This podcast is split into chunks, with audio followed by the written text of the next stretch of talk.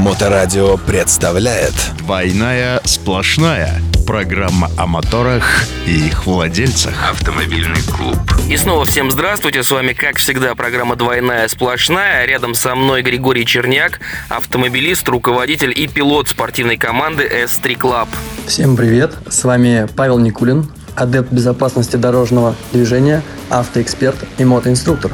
И сегодня мы подготовили для вас, как всегда, две темы. Э, в первую очередь поговорим с вами о тех работах, которые очень не любят э, брать на станциях сервисного обслуживания. Ну и продолжим темой безопасности, а именно о том, что нужно и что точно не нужно делать, если вы по ходу своего движения пропустили нужный поворот. Новости автомото мира.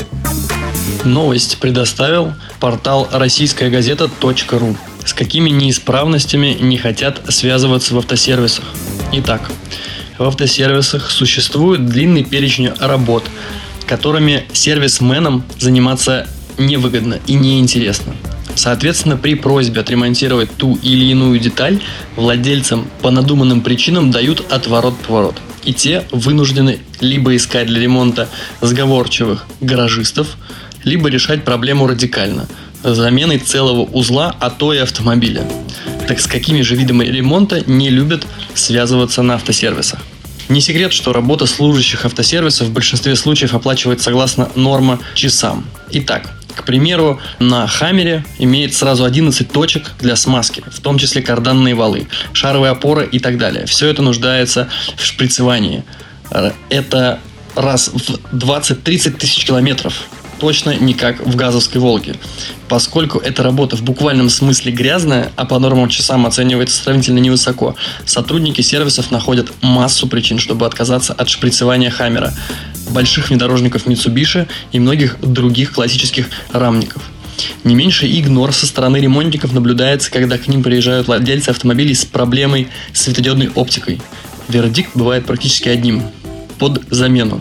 Однако, как известно, новая деталь, особенно если автомобиль не дешевый, вылетает владельцам в копеечку. Естественно, они пытаются упросить сервисменов вскрыть корпус оптики и перепаять полупроводники. Но, разумеется, тщетно. Кстати, порядок цен за новый светодиодный неремонтируемый фонарь э, компактного Mercedes-Benz на официальном сервисе попросят порядка 20 тысяч рублей. Неоригинальная деталь обойдется в 10 тысяч рублей, а ремонт у неофициалов в 5 тысяч рублей. Еще один вид работ, который не в чести у официалов, замена привода ГРМ на старых премиальных автомобилях. Дело в том, что для установки, к примеру, новой цепи ГРМ на двигателях больших кроссоверов концерна Volkswagen ремонтникам приходится снимать массу узлов и деталей, в том числе и сам силовой агрегат. Ремонт, соответственно, непременно будет дорогим, в районе 150 тысяч рублей. Это да, правда. И более того, ну, надо действительно понимать, что причиной всего этого безобразия является массовость этого продукта, то есть автосервисов. Их становится все больше и больше, и спрос на эту услугу только растет. Конечно, когда у нас э, автопарк э, по стране в среднем 12-13-летний, э, то люди идут в частные сервисы, это не представители дилеров официальных, хотя на самом деле у официальных дилеров ситуация не сильно лучше лучше. Таких сервисов много, нужно много специалистов, э, так сказать, сервисменов.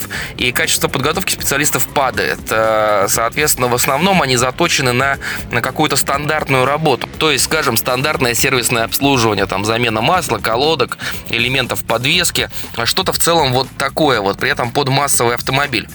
Ну и в каких-то действительно нестандартных случаях, когда и не очень понятна, и не очень очевидна причина неисправности, когда нужно включать голову, думать, анализировать, многие пасуют. И в лучшем случае просто отказываются от выполнения, э, от выполнения этой работы, а в худшем случае, что, к сожалению, бывает часто, э, начинают, э, так сказать, менять запчасти и узлы потоковым образом, да, сужая зону, зону ремонта, по сути, да.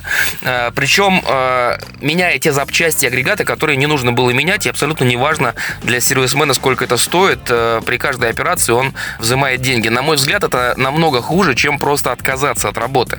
Или, как абсолютно правильно, значит, замечено в этой статье, э, когда приезжает автомобиль достаточно сложный, э, но не часто встречаемый, да, типа вот Фаэтона, допустим, да, и здесь однозначных решений, особенно на не самые распространенные неисправности, конечно, у сервисменов нет. И все мы со стороны потребителей, ну не все, но большинство, наверное, в таких ситуациях оказывались, когда на сервисе висит ваш автомобиль, и меняется агрегат за агрегатом, делается ремонт за ремонтом, но проблема не устранена. Это обидно, печально и грустно. И, конечно, хотелось бы призвать э, и руководство э, сервисных станций, и самих, э, значит, механиков, диагностов к тому, чтобы, так сказать, потоково не приговаривать агрегаты, разбираться. И если ну, не чувствуют в себе силы сервисмены с этой задачей справиться, то, соответственно, ну, наверное, просто отказывать. Это, это по крайней мере, честно. Двойная сплошная. Ну и, конечно, третий вариант, самый, на мой взгляд, э, неприемлемый, э, по которому могут пойти сервисы по обслуживанию автомобилей. Очень часто такое встречается с электрикой.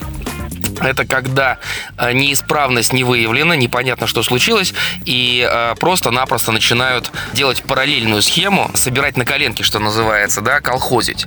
Вот это, наверное, самое неправильное, потому что, особенно если мы говорим про электрику, это чревато не только проявлением заново этой неисправности или худшей, но в том числе и, э, ну, вплоть до, вплоть до пожаров, до сгорания транспортного средства. Поэтому, конечно, хотелось бы более серьезного отношения, более ответственного от э, сервисменов от станции обслуживания. На самом деле, э, нужно сказать, что есть и те э, сервисы, и те специалисты, которые работают правильно, честно, аккуратно и подходят ответственно к своей работе но часто мы к ним не едем. Почему? Потому что дорого, да.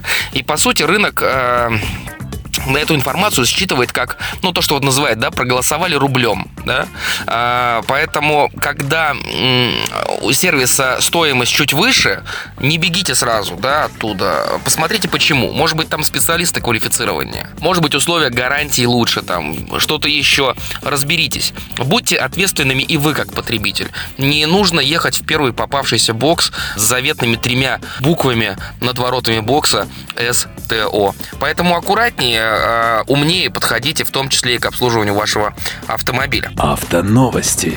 Портал российская газета.ру дает еще несколько примеров, как и с чем не любят сталкиваться сервисмены, как их называют.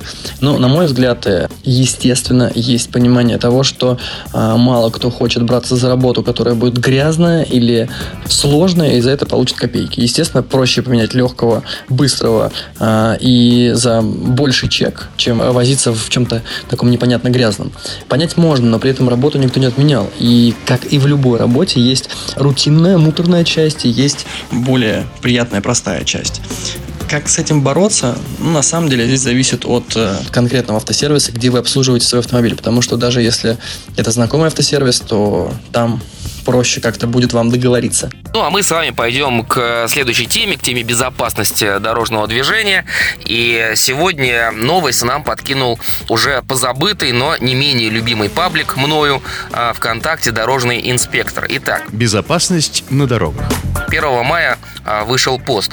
Калининский район. По предварительной информации, 1 мая около 17.30 на проспекте Непокоренных, дом 13, корпус 7. Столкновение двух автомобилей Volkswagen и ВАЗ прикладывается к посту видеозапись. Давайте посмотрим, что на ней происходит.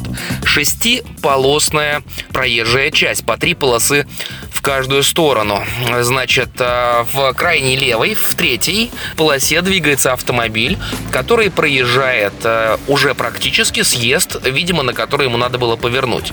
То есть останавливается почти до нуля в крайней левой третьей полосе плотного потока шестиполосной дороги. А после этого начинает перестраиваться почти под прямым углом.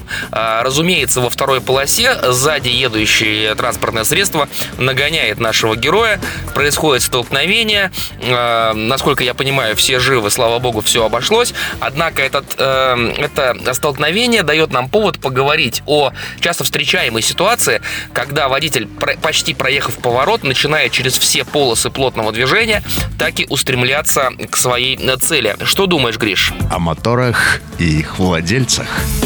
Достаточно распространенное ДТП, когда э, участник дорожного движения решает в последний момент э, совершить перестроение. Скорее всего, в данной ситуации, вот на мой взгляд, это водитель, который спровоцировал данное происшествие, был новичком за рулем и начал действие, после чего понял, что что-то идет не так, и просто остановился. И, соответственно, дальше был контакт уже. Очевидно, что как ответ на вопрос, чтобы такого не происходило, наверное, так не нужно делать. Это если говорить про э, виновника ДТП. Если смотреть про второго участника ДТП, мог ли он остановиться или как-то избежать столкновения, я думаю, что да, возможно, были варианты это сделать. Но, возможно, он был не очень, э, так скажем, в моменте происходящего. Хотя бывает разное, и здесь, знаете, очень так много интересных случаев, когда водители пытаются увернуться от такого столкновения, не получается у них контакта с непосредственным виновником, ну, реальным. Они уходят в правую полосу, при этом не посмотрев а, направо. И там случается у них ДТП, где уже они являются виновной стороной. К сожалению, такая двоякая ситуация. И, на мой взгляд, э, как говорилось в старом фильме, стритрейсеры – дураки на дорогах. Нас погубят. Да, да, конечно, точно так делать не нужно. И здесь, э, ну, как бы понятно а, мотивация человека, который проехал поворот, ему нужно ехать дальше, где-то разворачиваться, там может пробка, еще чего-то. Но, друзья, ну, друзья, ну, надо же думать, что когда вы пересекаете под прямым углом поток, который двигается на скорости 60-80 км в час, вероятность подобного события очень высока. Да ладно 60-80. Мы все с вами автомобилисты, ну почти все, я уверен даже на самом деле, что все а, были свидетелями, когда на скоростных автомагистралях, где поток идет 120-130, реально, люди позволяют себе такое. И это очень частая действительно а, авария. То, что ты сказал, Гриша, на тему автомобиля, который совершил э, наезд сзади, то есть который не успел оттормозиться самое лучшее, что он мог сделать. Потому что действительно часто люди начинают уходить вправо, собирают огромное количество автомобилей. Там же еще и съезд. Соответственно, некоторые автомобили могут угодить в отбойник и так далее. Последствия могут быть неожиданными и самыми печальными. И очень хотелось бы, чтобы водитель, принимающий решение таки любой ценой попасть в свой поворот, об этом подумал. Правило простое. Проехал поворот, проезжай едь дальше. Самая главная задача водителя, двигающегося в потоке, быть таким же, как поток, не отличаться сильно от него. А когда ты на скорости 5, 7, 10 км в час пересекаешь почти под 90 градусов поток, который двигается 60, ну это безумие. Поэтому, друзья, э, призываю вас думать о последствиях и выбирать действия, исходя из возможных рисков. То, что продемонстрировал нам водитель на этом видео, невероятный риск который закончился, к сожалению, плачевно. Могло быть и еще хуже. Поэтому будьте аккуратны. Ну, а у нас как будто бы действительно все. С вами был, как всегда, Григорий Черняк. Рядом со мной сидит руководитель и пилот спортивной команды S3 Club. Павел Никулин. До новых встреч на Моторадио. Двойная сплошная. Программа о моторах и их владельцах.